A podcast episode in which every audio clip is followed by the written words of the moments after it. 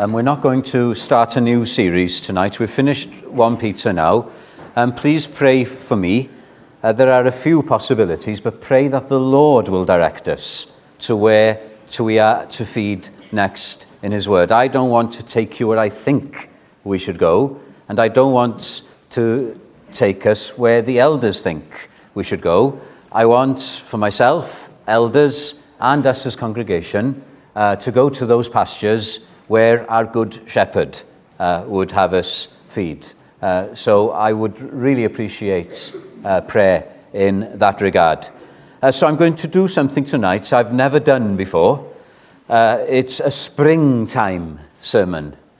And in our reading in the Song of Songs, chapter 2, I think we've got very relevant verses. let me read uh, some of them again.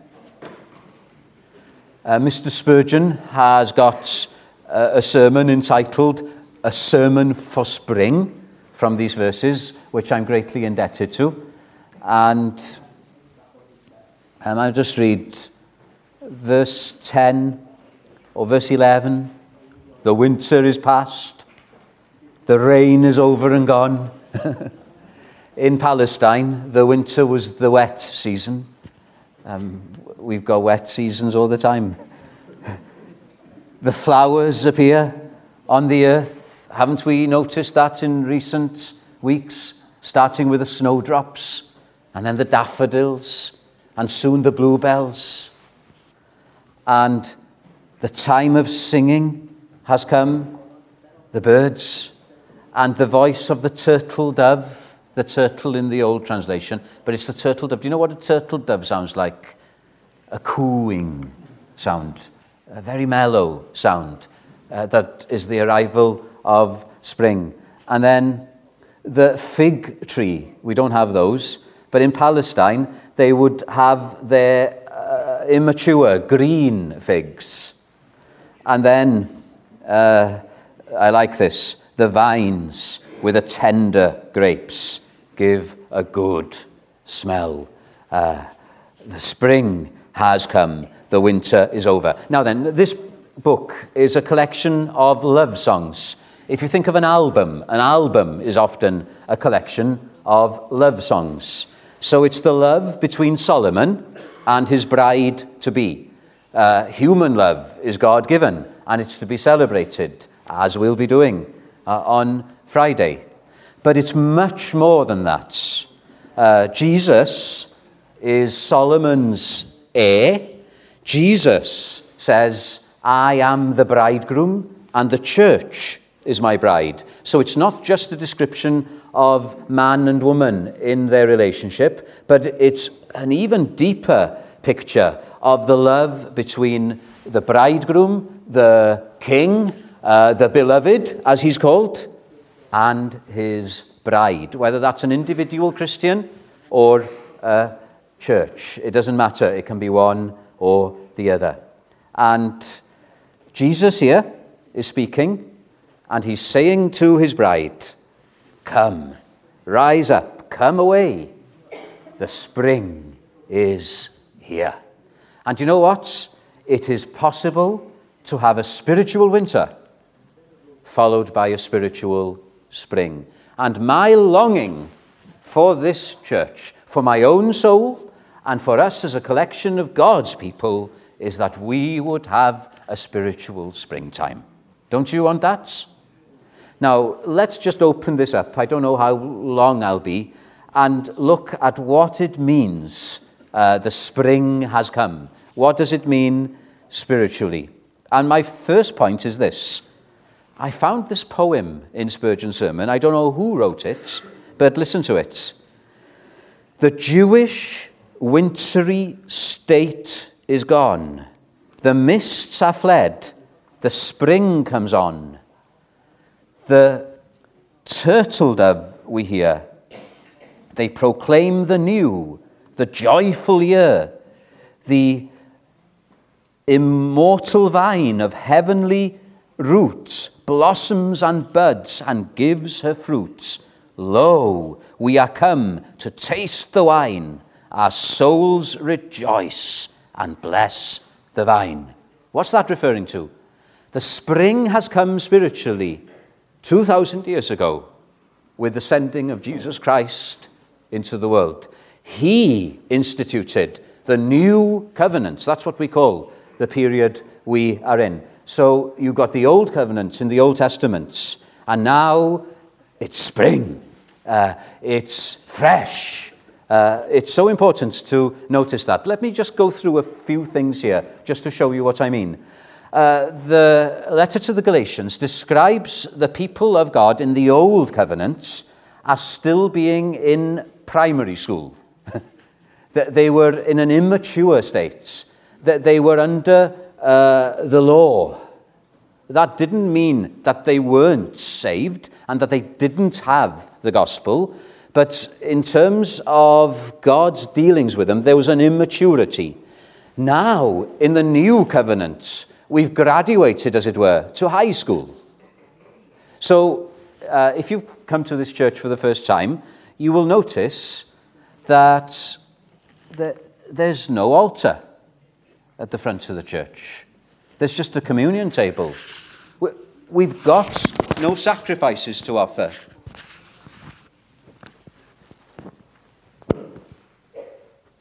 The sacrifice has been accomplished. Isn't that wonderful? We, we don't need to do anything to be saved. We just look at Calvary and we're saved. There's no priest. Um, sorry to disappoint our Iranian brethren. Some of them call me priest. I'm not a priest. The priests offered the sacrifice. And now the great high priest has come, Jesus Christ. And he didn't just offer the sacrifice, he was the sacrifice.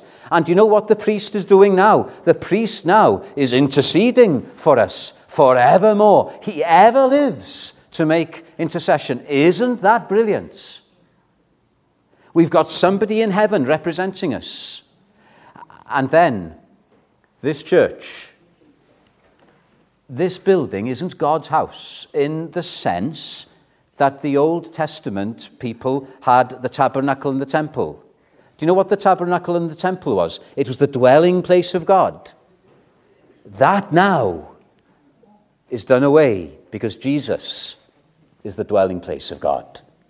And we, living stones, are being built up, a spiritual temple. So, do you realize the winter is gone in terms of the old covenants being over, and now the springtime of the new covenant has come. Jesus is described, isn't he, as the Sun of Righteousness. And so you can imagine the cold mists of the old covenant, and then the Sun of Righteousness gradually rising throughout the Old Testament. And then when the fullness of the times have come, the sun reaching its zenith and burning the mist away, and now in Jesus Christ, we don't need all the symbols. We don't need all the shadows. That's immature. It's gone. We've got the substance. We've got the simplicity. We worship now in spirit and in truth. So that's one thing. He's alive, pleading for you and for me. And then in the Old Covenant, the gospel was limited to one nation, the Jews. Thank God that's no more. Praise be to the Lord that the gospel spread on the day of Pentecost to all nations. If that hadn't happened, you and I wouldn't be in a meeting like this, would we? And do you know what age we are living in? It's the era of the Spirit. Let, let me read uh, some verses. Uh, Peter, when he preached the first sermon of the church. On the day of Pentecost, he quoted Joel and he said, And it shall come to pass in the last days, says God, that's the days we're living in, between the first and the second coming of Jesus Christ, that I will pour out my spirit on all flesh, not just prophets, but your sons and your daughters shall prophesy. You are young men shall see visions, you are old men shall dream dreams. The new covenants, the spring. There is a life in the new covenants, my friends, that there wasn't in the old covenants. The old covenant was the winter. Now it's the springtime of the church. The possibilities of the new covenants. we're in a better position than even Abraham or Moses or David was in because we see the big picture and now we have the promise of the Holy Spirit. That's the first thing. And then my second point it's springtime in our own experience when we're born again, isn't it? I don't know, where were you before you were converted? Um, maybe some of you here were in the world. I, I don't want to ask you to raise your hands, but how many of you were in the world be- before you were saved? You didn't come to church until later on in life. And, you know, the world, it's got its bright lights, hasn't it? But it's superficial. Um, I hope I won't get into trouble for this, but I'm trying to learn this song on guitar. Mick Jagger said, I can't get no satisfaction. That's the world. When I'm driving in my car and the man comes on the radio, he's telling me more and more about some useless information supposed to fire my imagination. That's the world. Useless information. We were talking about big things this morning. You don't get that in the world, do you? You get the same recycled thoughts. What's the big things? The big things are to do with my soul, eternity, my relationship with God, and maybe you were in the world and you did not get any satisfaction out of it. You might have tried the broken systems and found them all to fail, and then you went to Jesus Christ, and He is your all in all. The world. Many of us, we were brought up in religion. I, I can remember now, when I was a boy, I had to go to chapel every Sunday morning, and I hated it. Is there anybody here like that? I was forced to go. It was dull. It, it was cold. Winter. It was formal. It was mechanical. There was no life.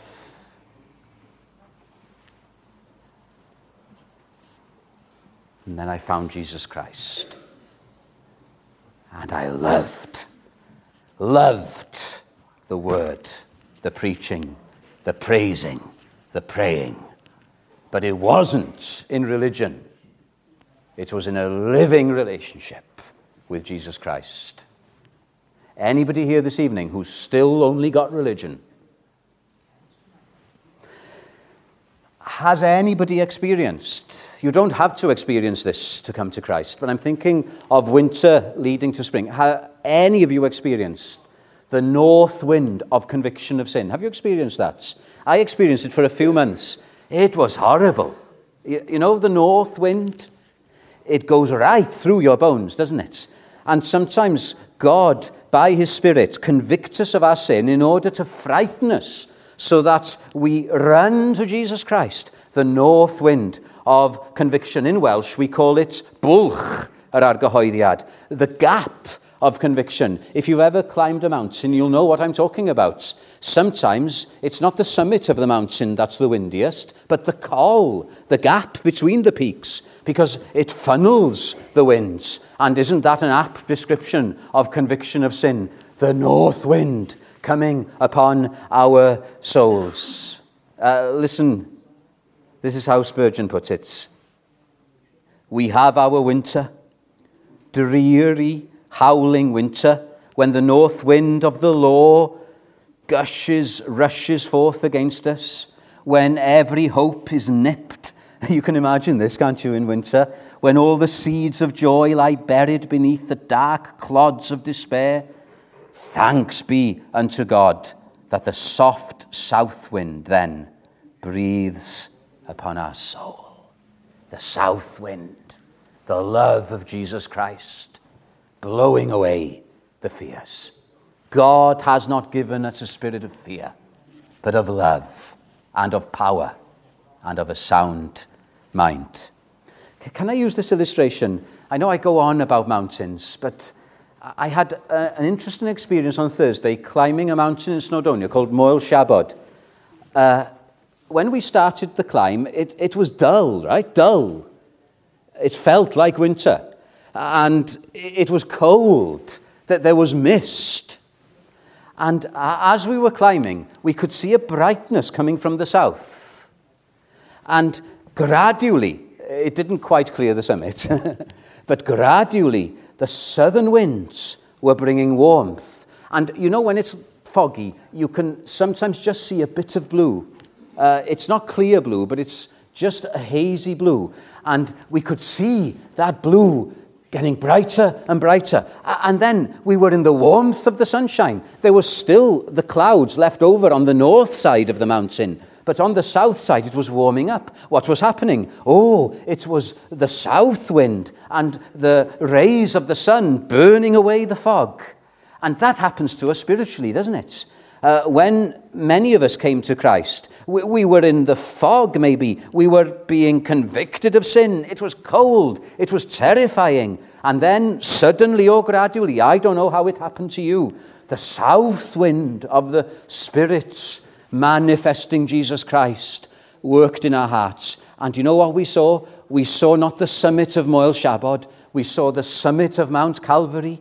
And what we saw on that summit wasn't a trig point, but a cross. And what we saw on that cross was a man hanging. And who we saw wasn't just a man, it was the Son of God. And what we began to understand with clarity was that he was dying there for our sins. And the peace that flooded into our hearts as a result was amazing. He loved me and gave himself for me. And we're just overwhelmed. No more fear. It's peace now, peace. Perfect peace. The blood of Jesus whispers peace within. And you know what happens? It's the springtime of our souls now. There is life in us. I don't know if you had this experience after you first believed in Jesus Christ, but I had this new life in me for months. It's still in me, but the freshness of it for the first few months was quite overwhelming. I can understand the hymn we just sung Heaven above is softer blue, earth around is sweeter green. Something lives in every hue Christless eyes have never seen. So I would go to places I was very familiar with and yet they'd be different. Of course, the places hadn't changed. What had changed was me, and my view of them had changed. Oh, are you saved? I'm not asking, have you had a sudden experience? I'm just asking, is there life in you? The springtime of your soul.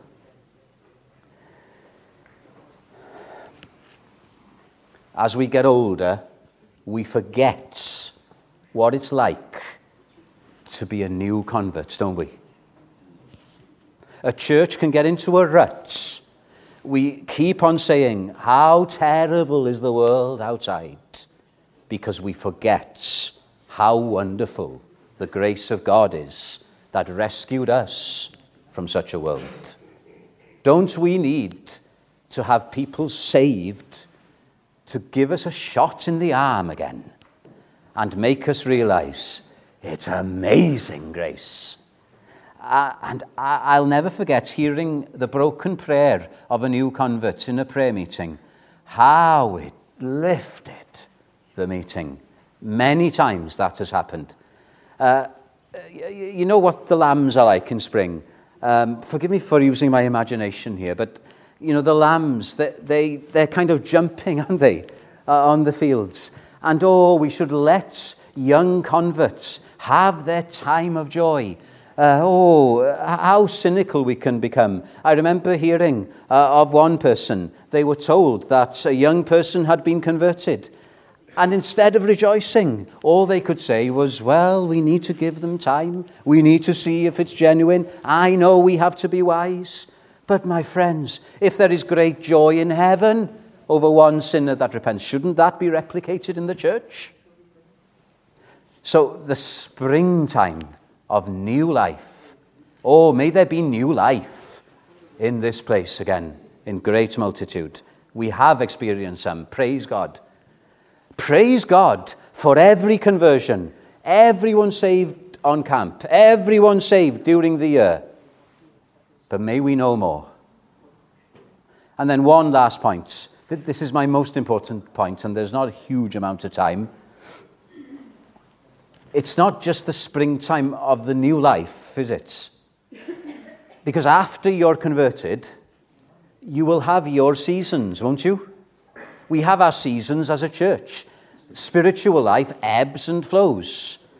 And so uh, there are spiritual winters, aren't there?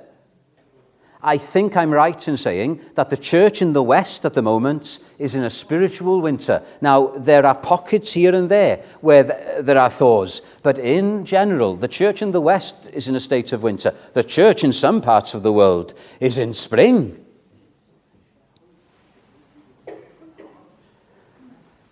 Where are you spiritually? Is it winter? Or have you got spring fever? Spring. Do you know what spring fever is? It's not just the flowers appearing on the land, it's the green, the, the blossoms, uh, the bloom. Uh, when you go out into the woods and uh, go out on the hills, you begin to notice this. Uh, even a few weeks ago, it, it was still a bit drab. And then suddenly, just in a matter of weeks, everything has turned green. You walk up in uh, uh, Park Cefn and you notice the green in bloom.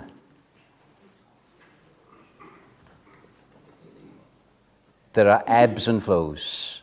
Now, can I say a few things? I want to encourage you.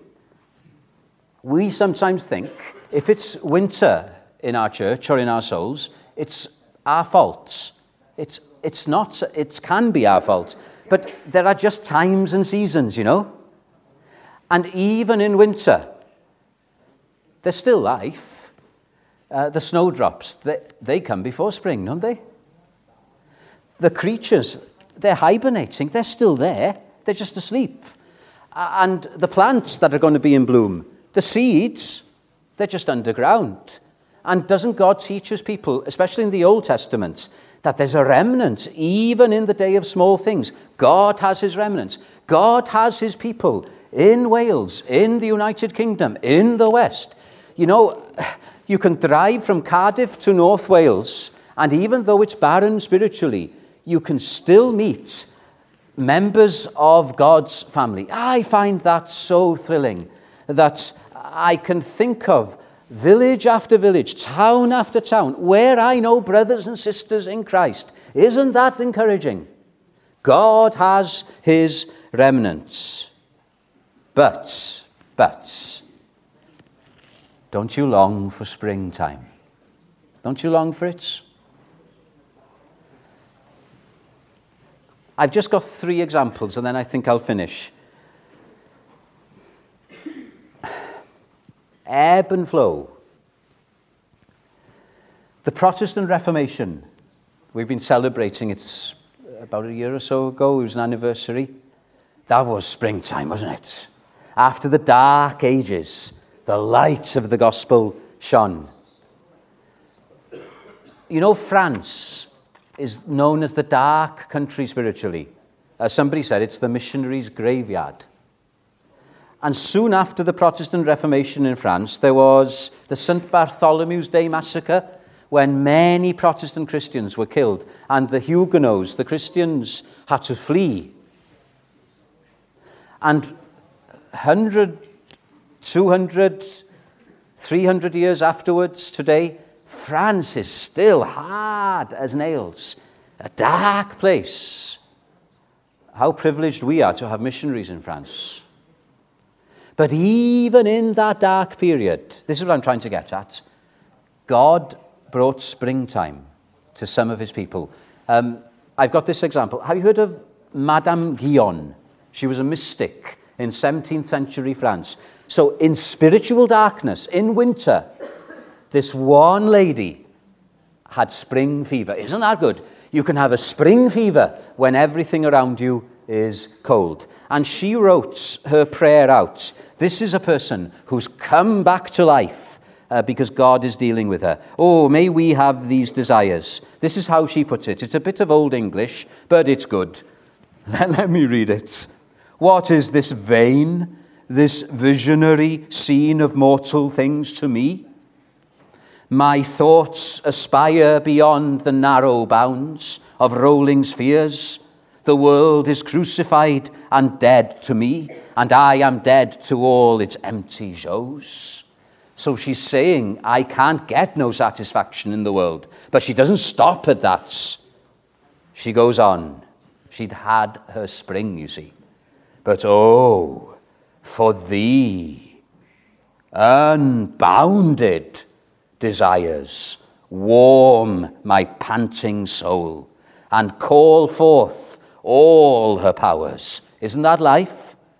Whate'er can raise desire or give delight, or with full joy replenish every wish, it's found in thee, thou infinite abyss. What a description of God! Infinite. And she ends of ecstasy and life. Ext- Do you know what it is to be ecstatic? This lady was ecstatic in a time of darkness. You and I can have a spring fever. Pray that God will do that to your soul, that you'll be ecstatic. That's one example. I like that. Another example Wales, land of revivals. We may have rose tinted spectacles in looking at God's moving in Wales in the past, and we might think that it was all revival. It wasn't. The golden age of preaching in Wales was the first half of the 19th century, and we may think that was all spring. It wasn't. It was ebb and flow. I think Geraint uh, will tell you that usually there'd be 10 years of no revival. 10 years. My favourite preacher from that time, Christmas Evans, one eyed preacher of Wales he had his winter during one of those periods. He was a believer, but he was cold. He'd imbibed Sandemanianism, which basically said a head knowledge was enough. And you know what? He'd had enough of it. Have you had enough of just dry orthodoxy? Have you had enough of it? I'm all for what Christmas Evans experienced on Cadair Idris. I've read this before. I'm going to read it again because it's worth hearing. He says he was travelling from North to South Wales. He was going over the mountain Cadair Idris near Dolgellau, and he said, I was fed up of a cold heart towards Christ and his sacrifice and the work of his Spirit, of a cold heart in the pulpit, in prayer and in study. For 15 years previously, I had felt my heart burning within.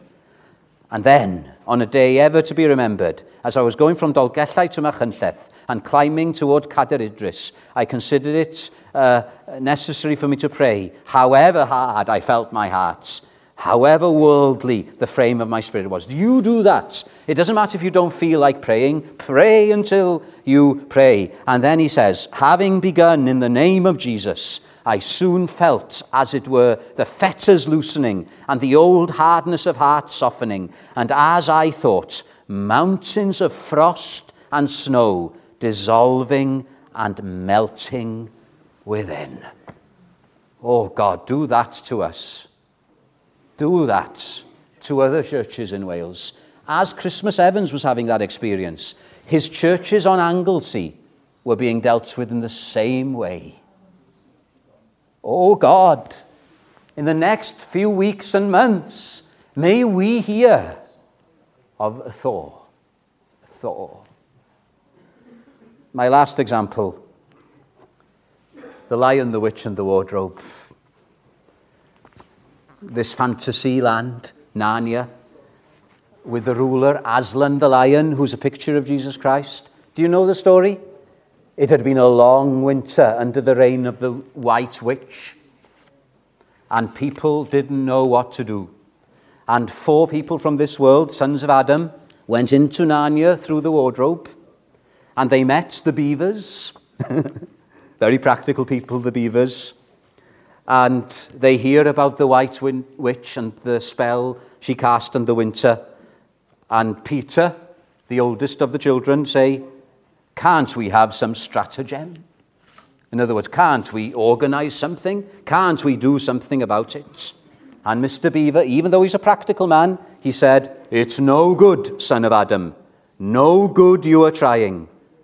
But now that Aslan is on the move, Aslan on the move. And if you read the book, I haven't got time, I'm not going to read it to you now, but you need to read it. Oh, the way C.S. Lewis describes the thaw, uh, the gradual description, uh, the fog beginning to burn away, the snow beginning to show patches of green, flowers beginning uh, to grow again, the birds are singing again, and oh, there's a warmth coming back to the land. And there's a little poem Wrong will be right when Aslan comes in sight. At the sound of his roar, sorrows will be no more. When he bares his teeth, winter meets its death. And when he shakes his mane, we shall have spring again. What does the beloved say? Rise up, my love, my fair one, and come. Come. Come to me, Jesus says. Isn't that what Christianity is? Jesus Christ, c- come to me. Don't be satisfied with head knowledge. Come and experience me. Oh, godliness. What's godliness? Godliness is not respectability. Be done with being respectable. Come to me as you are. Be honest about your experiences. Come, don't be afraid. Come to me. Haven't you had enough of politics? Trying to keep up appearances? Just come to me. That's what Jesus is saying. And you know, he won't draw. He won't draw. His voice is the voice of the turtle dove, the cooing, the wooing, the still, small voice. Speak. Can you pray this? Speak. I pray thee. Gentle Jesus. This is spring, isn't it? Coming?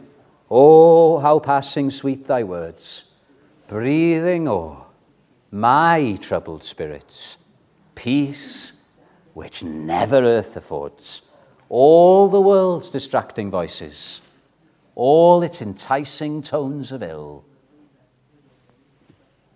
At thy accents, that's all we need, at thy accents, mild, melodious, are subdued and all is still.